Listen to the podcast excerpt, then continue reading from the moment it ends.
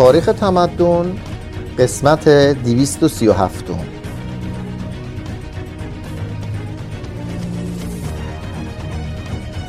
فصل پنجم از جلد سوم فتح یونان 201 الی 146 قبل از میلاد.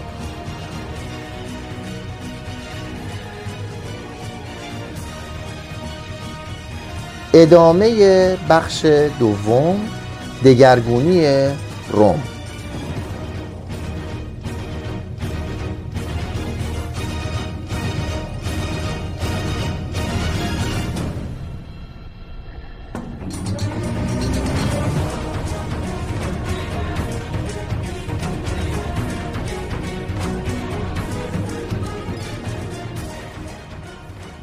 در داخل این آریستوکراسی یک اولیگارشی مرکب از چند خانواده بر دیگران چیره بود. تا زمان سولا تاریخ روم بیشتر سرگذشت خانواده هاست تا افراد. هیچ سیاستمدار بلندپایه ای در میان نیست بلکه نسل پس نسل مناسب عالی حکومت منصوب به نامهای واحدی است. از سال 233 تا 133 قبل از میلاد از 200 کنسول 159 تن به 26 خانواده و 100 تن به 10 خانواده تعلق داشتند. نیرومندترین خانواده در این دوره خاندان کورنلی ها بود. از زمان پوبلیوس کورنلیوس سکیپیو که در جنگ تربیا 218 شکست خورد و سپس پسرش سکیپیو آفریکانوس که هانیبال را شکست داد تا زمان نوه ناتنی سکیپیو آفریکانوس یعنی سکیپیو آیمیلیانوس که کارتاژ را در سال 146 ویران کرد تاریخ جنگ و سیاست روم بیشتر داستان این خانواده است و انقلابی که آریستوکراسی روم را به تباهی کشاند از جانب خانواده برادران گراکوس نوادگان آفریکانوس آغاز شد. پیروزی رهایی بخش در زاما آفریکانوس را چنان محبوب همه طبقات کرد که روم یک چند حاضر بود تا به او هر مقامی که دلخواهش باشد ببخشد. اما هنگامی که وی و برادرش لوکیوس از جنگ آسیا بازگشتند 187 پیروان کاتو خواستند تا لوکیوس حساب پولی را که آنتیوکوس به عنوان غرامت به روم به او داده بود گزارش دهد. آفریکانوس مانع از آن شد که برادرش پاسخ دهد و در عوض اسناد هزینه را در برابر اعضای سنا پاره پاره کرد. لوکیوس از جانب انجمن محاکمه و به اختلاس محکوم شد. وتوی داماد آفریکانوس تیبریوس سمپرونیوس گراکوس که مقام تریبونی داشت او را از کیفر رهایی بخشید. آفریکانوس چون به جای او به دادگاه فراخونده شد با دعوت و راهنمایی اعضای انجمن به معبد جوپیتر برای شرکت در جشن یادبود سالانه پیروزی زاما جریان دادرسی را موقوف کرد. چون یک بار دیگر فراخوانده شد نافرمانی کرد و در ملک خود در لیترنوم گوشه عزلت گزید و تا زمان مرگ بیان که آزاری ببیند در آنجا ماند. ظهور این فردگرایی در عالم سیاست با رشد فردگرایی در بازرگانی و اخلاقیات همراه بود. دیری بر نیامد که جمهوری روم با نیروی افسار گسیخته مردان بزرگش راه نابودی را در پیش گرفت. آن وجه از زندگی این آریستوکراسی و این روزگار که بار گناهان آن را سبک می کند بیداری حس ستایش زیبایی در آن است. ارتباط با فرهنگ یونانی در ایتالیا از طریق سیسیل و آسیا رومیان را نه فقط با همان لوازم تجمل بلکه با ارجمندترین فراورده های هنر کلاسیک آشنا کرد. فاتحان تصاویر و تندیس های شهره آفاق فنجان ها و آینه هایی از فلز منقوش و پارچه ها و اساسیه گرانبها را با خود به روم می آوردند هنگامی که مارکلوس میدانهای روم را با مجسمه هایی که از سیراکوز دزدیده بود زیور بخشید نسل قدیم شگفت زده شد. آزردگی نه به سبب دزدی بلکه به علت رواج بیکاری و پرتوپلاگویی میان شهروندانی بود که روزگاری پرکار و کوشش بودند و اکنون می ایستادند تا این خرت و پرت ها را بررسی و ارزیابی کنند. فولویوس 1015 تندیس را از مجموعه پیرهوس در آمراسیا با خود آورد. آیمیلیوس پاولوس به پاداش رهاندن یونان پنجاه عرابه را از آثار هنری گرانبهایی که از ایشان گرفته بود انباشت. سولا ورس نرون و هزار رومی دیگر تا دویست سال چنین می کردند یونان برهنه می شد تا ذهن رومی را بپوشاند. هنر ایتالیایی که در این تاخت و تاز غرق شد خصلت و شیوه های محلی خیش را از دست داد و به استثنای یک مورد به هنرمندان و مایه ها و قوالب یونانی تسلیم شد. مجسم سازان، نقاشان و معماران یونانی به بوی زر بیشتر به روم کوچیدند و اندک اندک پایتخت قالبان خود را سبقه هلنیستی بخشیدند. رومیان توانگر به ساختن کوشکهای خیش به شیوه یونانی بر گرد حیاتهای باز و آراستن آنها به ستونها و تندیسها و تصاویر و اساسیه یونانی آغاز کردند. معابد کنتر دگرگونی میپذیرفت. مبادا خدایان آزرده شوند. در ساختن آنها و همچنین در ساختن دیوار بلند شیوه توسکانی قاعده اصلی ماند. اما چون شماره ساکنان اولمپ در روم فزونی یافت سزاوار نمود که خانه های ایشان از روی مقیاس باریکتر یونانی ساخته شود. اما هنر رومی در یک زمینه حیاتی در همان حال که اشاراتی از یونان می گرفت بیانگر روان نستوه ایتالیایی با واسط و نیروی یگانه خیش بود. در مورد ساختمان های آرایشی و بنای یادبود پیروزی و آبراهه ها و باسیلیک ها باسیلیک ها یعنی رواق شاهانه. عبارت بود از همان کاخ ایرانی که یونانیان پس از اسکندر رواقی نیز بر آنها افزودند.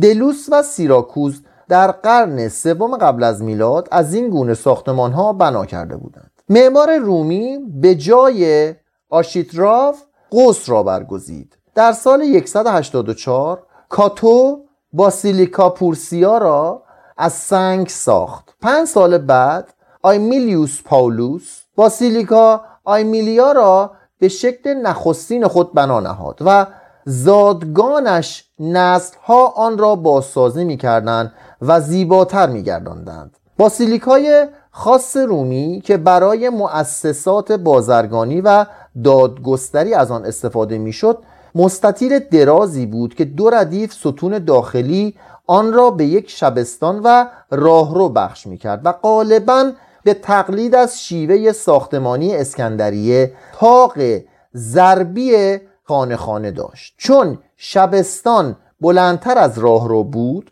بر فراز هر شبستان مشبکی سنگی برای ورود روشنایی و هوا ساخته می‌شد. این البته صورت اصلی بخش درونی کلیساهای قرون میانه بود. روم با این ساختمان های عظیم اندک اندک آن سیمایی از شکوه و نیرومندی را به خود گرفت که پس از فرو افتادن شهر از مقام پایتخت جهانی نیز هنوز بدان چهره ممتاز میبخشید.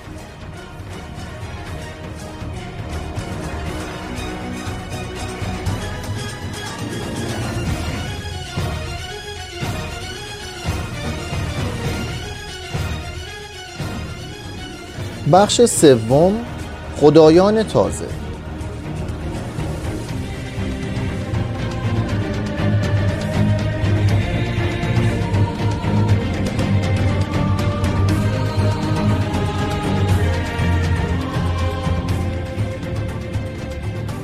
در این عصر دیگرگونی بی امان حال خدایان کهن چگونه بود؟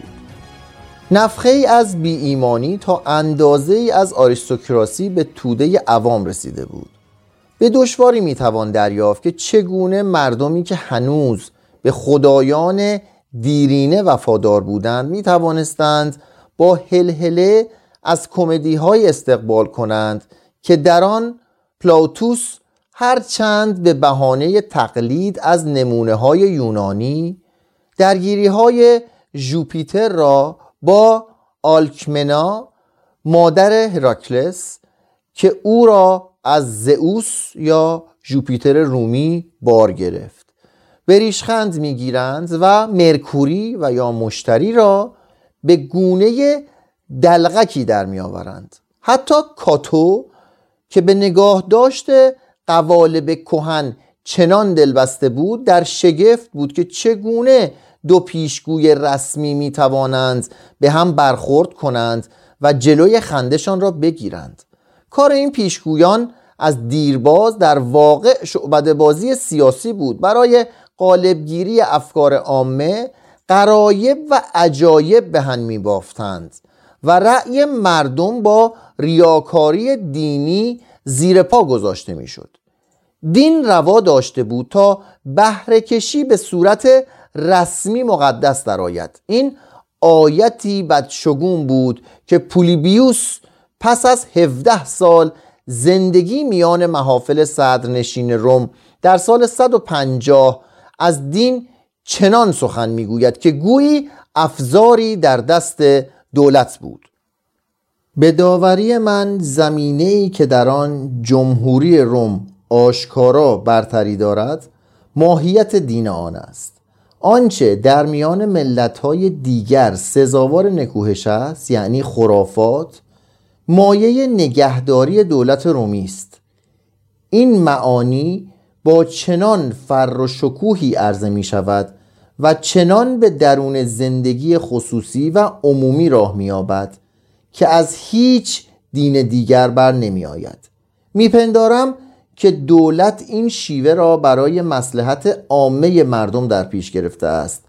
اگر تشکیل دولتی از خردمندان ممکن بود چه بسا به این کار شاید نیازی نمی بود. اما از آنجا که هر اجتماعی دمدمی مزاج است و آکنده از حوثهای بیبند و بار و صدای نابخردانه و خشم سهمگین باید آن را با حراسهای پنهانی و تعذیه گردانی دینی مهار کرد. شاید حق با پولیبیوس بوده باشد. چه که رویدادهای نزدیک نشان می‌داد به رقم آثار پلاتوس و وجود فلسفه خرافات هنوز فائق بودند. هنگامی که به نظر می آمد مصیبت کانای روم را در برابر هانیبال بی پناه گذاشته است جماعت هیجان زده به حراس افتادند و فریاد برآوردند که کدام خدای را برای رهایی روم نیایش کنیم؟ سنا خواست تا نخست با فدا کردن آدمیان و سپس با نماز بردن به درگاه خدایان یونانی و بعد بازگرداندن آین پرستش یونانی درباره همه خدایان رومی و یونانی از شوریدگی عامه بکاهد. اما سرانجام تصمیم گرفت که اگر نتواند از خرافات جلوگیری کند دست کم آن را سازمانی دهد و زیر نظارت خود درآورد. پس در سال 205 اعلام کرد که به حکم پیشبینی کتاب های سیبولایی اگر میهنمام الهه سایبل از پسینوس شهر قدیم در آسیای صغیر از مراکز اصلی پرستش سایبل. در فریگیا به روم آورده شود هانیبال ایتالیا را ترک خواهد کرد. آتالوس شهریار پرگاموم رضایت داد و قطع سنگی را که مظهر میهنمام پنداشته می‌شد با کشتی به اوستیا آوردند. و در آنجا اسکیپیو آفریکانوس و گروهی از کدبانوان پارسا با تشریفاتی چشمگیر به پیشبازش رفتند. چون کشتی حامل آن در تیبل به گل نشست کلاودیا دوشیزه آتشبان به یمن قدرت جادویی پاکدامنی خیش آن را رهایی بخشید و به روم آورد.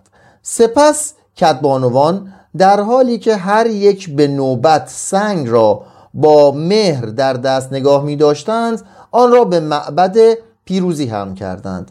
هنگامی که میهنمام را عبور می‌دادند مؤمنان در آستانه خانه هاشان بخور می سوزندند سنا به حیرت دریافت که این خدای تازه را باید مردانی که خیشتن را اخته کرده اند خدمت کنند.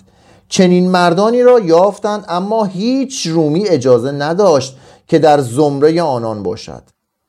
از آن زمان باز روم در ماه اردیبهشت مگالسیا یا جشن الهی بزرگ را نخست با اندوه انانگسیخته و سپس با شادمانی انانگسیخته جشن می گرفت زیرا سایبل از خدایان رستنی ها بود و افسانه روایت می کرد که چگونه پسرش آتیس نشانه پاییز و بهار مرده و به حادث رفته و سپس دوباره زنده شده بود. در همان سال 205 هانیبال ایتالیا را ترک گفت و سنا از اینکه بر بحران دین فائق آمده بود بر خود بالید. اما جنگ با مقدونیه راه را بر یونان و مشرق زمین گشود. پشت پای سربازانی که هنگام بازگشت قناعم و اندیشه ها و افسانه های شرقی را با خود همراه می آوردند خیلی اسیران، بندگان، پناهندگان، بازرگانان، مسافران، ورزشکاران، هنرمندان، بازیگران، خونیاگران، آموزگاران و مدرسان نیز می آمد. آدمیان در این کوچ خدایان خیش را هم می کردند طبقات فرودست روم شادمان بودند. از آشنایی با دیونیسوس باکوس، اورفئوس، یوریکیده و آینهای رازوارانه ای که نیایشگر را الهام و مستی خدایی میبخشید و با خدایان زنده شده آشنا می کرد و وعده زندگی سرمدی می‌داد. در سال 186 سنا با پریشانی پی برد که جمعی نچندان از مردم آین دیونوسوسی پیشه کردند و با بعضهای مستانه شبانه که پنهان بودنشان شایعات مربوط به میگساری ها و شهوترانی های بی حد و حس را قوت می‌داد خدای تازه را نیایش می کنند لیوی می‌گوید مردان بیش از زنان به پلیدی تن می‌دادند. سپس چه بسا با آراستن شایع سازی های زمان خود به زی تاریخ می افزایند. هر کس که به پلیدی تن نمی‌داد قربانی می‌شد. سنا این آین را ممنوع و هفت هزار تن از مؤمنان به آن را بازداشت و صدها تن را به اعدام محکوم کرد اما در جنگ روم با مذاهب شرقی این یک پیروزی موقتی بود.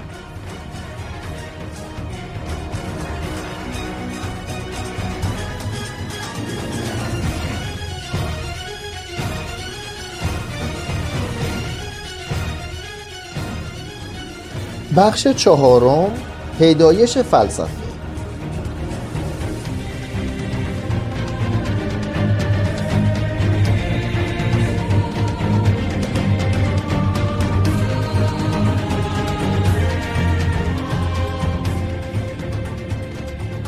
یونان روم را بدین گونه فتح کرد که دین و کمدی خود را برای توده مردم و اخلاقیات و حکمت و هنرش را برای طبقات بالادست به ارمغان فرستاد. این ارمغانهای یونانی با ثروت و حشمت امپراتوری در تباه کردن ایمان و منش رومیان یار شد و بدین سان بخشی از انتقام یونان را از فاتحان خیش باز گرفت پیروزی یونان هنگامی به اوج رسید که در فلسفه روم لذت طلبی صبورانه لوکرتیوس به پیروی از مذهب رواقی لذت طلبانه سنکا انجامید. در الهیات مسیحی مابد و طبیعه یونانی بر خدایان ایتالیایی چیره گشت. در اوج قدرت قسطنطنیه فرهنگ یونانی نخست به عنوان رقیب و سپس به عنوان جانشین روم پیروز شد و چون قسطنطنیه سرنگون شد ادب و فلسفه و هنر یونانی در زمان رونسانس دوباره ایتالیا و اروپا را فتح کرد. جریان اصلی تاریخ تمدن اروپا همین است. همه جریان های دیگر شاخابه هایی بیش نیستند.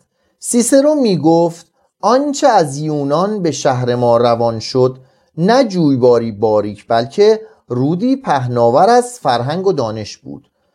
از آن پس زندگی روحی و هنری و دینی روم بخشی از جهان هلنیستی شد. هوراس در بیتی که اکنون پیش پا افتاده است می‌گوید یونان مغلوب فاتح بربرخوی خیش را به اسیری گرفت. یونانیان مهاجم در مدارس و تالارهای سخنرانی روم رخنگاهی استراتژیک یافتند. در پی سپاهیانی که از مشرق زمین باز میگشتند موج عظیمی از گراکولیان یا یونانیکان به اصطلاح تحقیرآمیز رومیان در رسید. بسیاری از آنان در مقام بندگی مدرس خانواده های رومی شدند. گروه دیگر به عنوان نحویان با گشایش مدارس زبان و ادبیات یونانی در روم باب تحصیلات متوسطه را گشودند. بعضی دیگر که آموزگاران فن بلاغت بودند درباره فن خطابه و انشا و فلسفه درس عمومی و خصوصی می‌دادند. خطیبان رومی حتی کاتوی ضد یونانی. خطابه های خود را به تقلید از سخنرانی های لیسیاس و آیسکینس و دموستنس می نوشتند در میان این معلمان یونانی کمتر کسی دیندار بود و از آن میان کمتر کسی دین خویش را تبلیغ می کرد معدودی از ایشان اپیکوری بودند و با تعریف دین به عنوان شر عمده زندگی آدمی بر لوکرتیوس پیشی جستند. نجیب زادگان برآمدن تندباد را حس کردند و به جلوگیری از آن برخاستند در سال 173 سنا دو اپیکوری را نفی بلد کرد و در سال 161 مقرر داشت که هیچ فیلسوف یا آموزگار علم بلاغت حق ورود به روم را ندارد. اما تندباد نمی ایستاد. در سال 159 کراتس مالوسی سرپرست رواقی کتابخانه شاهی در پرگاموم به سفارت رسمی به روم آمد و چون پایش شکست همانجا ماند و در ایام نقاهت در ادبیات و فلسفه درس هایی گرفت. در سال 155 آتن پیشوایان سه مکتب بزرگ فلسفیش را به سفارت روم فرستاد. کارنیدس از مردان آکادمی یا پیروان افلاتون کریتولاوس مشایی یا پیرو ارسطو و دیوجنس رواقی از سلوکیه. آمدن آنان کمابیش همان اثر عمیقی را داشت که ورود کریستولوراس به ایتالیا. در سال 1453 کارنیدس درباره فن بلاغت چنان شیوا سخن می گفت که جوانان هر روز به مکتب او می آمدند وی سراپا شکاک بود و در وجود خدایان شک می کرد و حجت می آورد که بیدادگری را به همان پایه دادگری می توان توجیه کرد. این تسلیم دیررس افلاتون در برابر تراسیماکوس بود. چون کاتوی مهین این بشنید در سنا پیشنهاد کرد که سفیران از روم بیرون رانده شوند. چنین شد. اما نسل جوان از باده فلسفه ذوق برگرفته بود و از آن پس جوانان توانگر رومی مشتاقانه به آتن و رودس می رفتند تا نوترین شکها را جانشین کهنترین ایمان خیش کنند. همان کسانی که فاتح یونان بودند خود فرهنگ و حکمت هلنیستی را در روم رواج میبخشیدند. فلامینیوس که هنوز پیش از هجوم به مقدونیه و رهاندن یونان ادبیات رومی را دوست می داشت از هنرها و نمایشهایی که در یونان دید سخت به وجد آمد. این نکته را نباید از مفاخر روم برشمرد که برخی از سرداران آن به فهم آثار پولیکلیتوس، فیدیاس، سکوپاس و پراکسیتلس توانا بودند. اگرچه گاه قدردانی خیش را به مرحله دزدی در می آوردند. آیمیلیوس پاوس از همان قناعمی که پس از چیرگی بر پرسئوس باز آورد فقط کتابخانه شاهی را برای خیش و به میراث فرزندانش نگاه داشت. وی فرمود تا پسرانش ادب و فلسفه یونانی و نیز فنون رومی جنگ و گریز را فراگیرند و تا آنجا که وظایف دولتی اجازه می‌داد در این مطالعات با فرزندانش همدرس شد. پیش از مرگ پاولوس دوستش پ سکیپیو فرزند آفریکانوس پسر کهتر او را به فرزندی خود پذیرفت. بر طبق سنت رومی پسر نام پدر تعمیدی خویش را گرفت و نام طایفه پدرش را بر آن افزود. از این رو پ کورنلیوس سکیپیو آیمیلیانوس نامیده شد. و ما از این پس او را اسکیپیو خواهیم نامید. وی جوانی خوبرو و تندرست بود. جامه ساده می پوشید و در کلام شرم را نگاه می داشت دلی پرمهر و دستی گشاده داشت و چندان درستکار بود که با آنکه همه اموال قارت شده کارتاژ از زیر دست او گذشت به هنگام مرگ جز پنج من سیم و ربع من زر چیزی از خود به جا ننهاد. بیشتر مانند دانشوران زیسته بود تا همچون توانگری. در جوانی با پولیبیوس که از یونان نفی بلد شده بود آشنا شد و به پاداش کتابها و اندرسهای نیکی که از او گرفت همه عمر دوست و سپاسگزار او ماند. با جنگیدن در رکاب پدرش در پیدنا آوازه جنگجویی یافت و در اسپانیا چالش دشمن را به نبرد تن پذیرفت و پیروز شد. در خلوت گروهی از رومیان سرشناس و دوستدار اندیشه یونانی را گرد خیش فراهم داشت. عمده ایشان گایوس لایلیوس مردی بود با فرزانگی مهرامیز و در دوستی استوار. به داوری دادگر و به زندگی پاکدامن و در گشاد زبانی و شیوایی سبک فقط آیمیلیانوس از او پیشتر بود.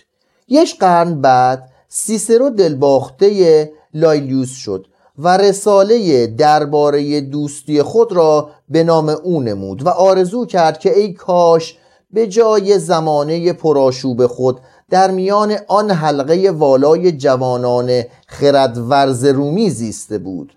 این مردان بر ادبیات رومی اثری شگرف داشتند.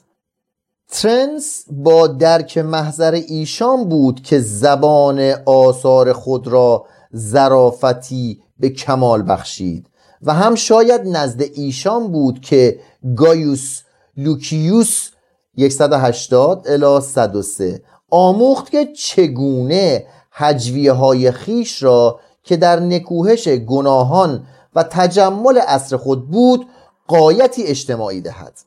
مربیان یونانی این گروه پولیبیوس و پانایتیوس بودند.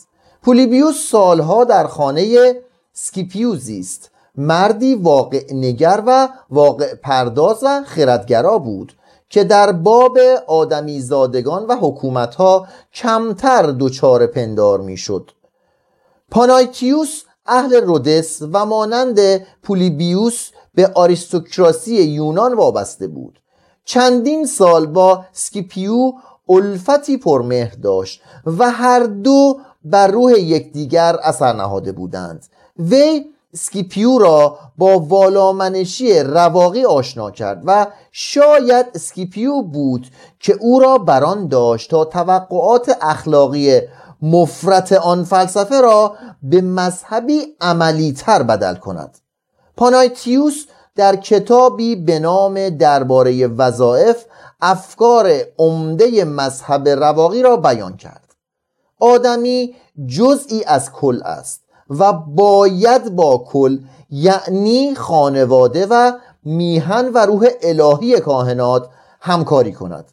و انسان به این جهان نه برای لذاعز جسمی آمده است بلکه برای اجرای وظایف خیش بی شکوه و دریق پانایتیوس برخلاف رواقیان دیگر از آدمی انتظار فضیلت کامل یا بیاعتنایی تمام در حق نعمات و مواهب زندگی نداشت. رومیان فرهیخته در این فلسفه جانشینی سزاوار و ارز پذیر برای مذهب منسوخ خویش یافتند و اخلاقیات آن را آیینی موافق با سنن و آرمانهای خود دانستند. مذهب رواقی الهام بخش اسکیپیو آرزوی سیسرو نفس تعالی یافته سنکا راهبر تراجان راهنمای آورلیوس و وجدان روم گشت. فردا شب رستاخیز ادبیات.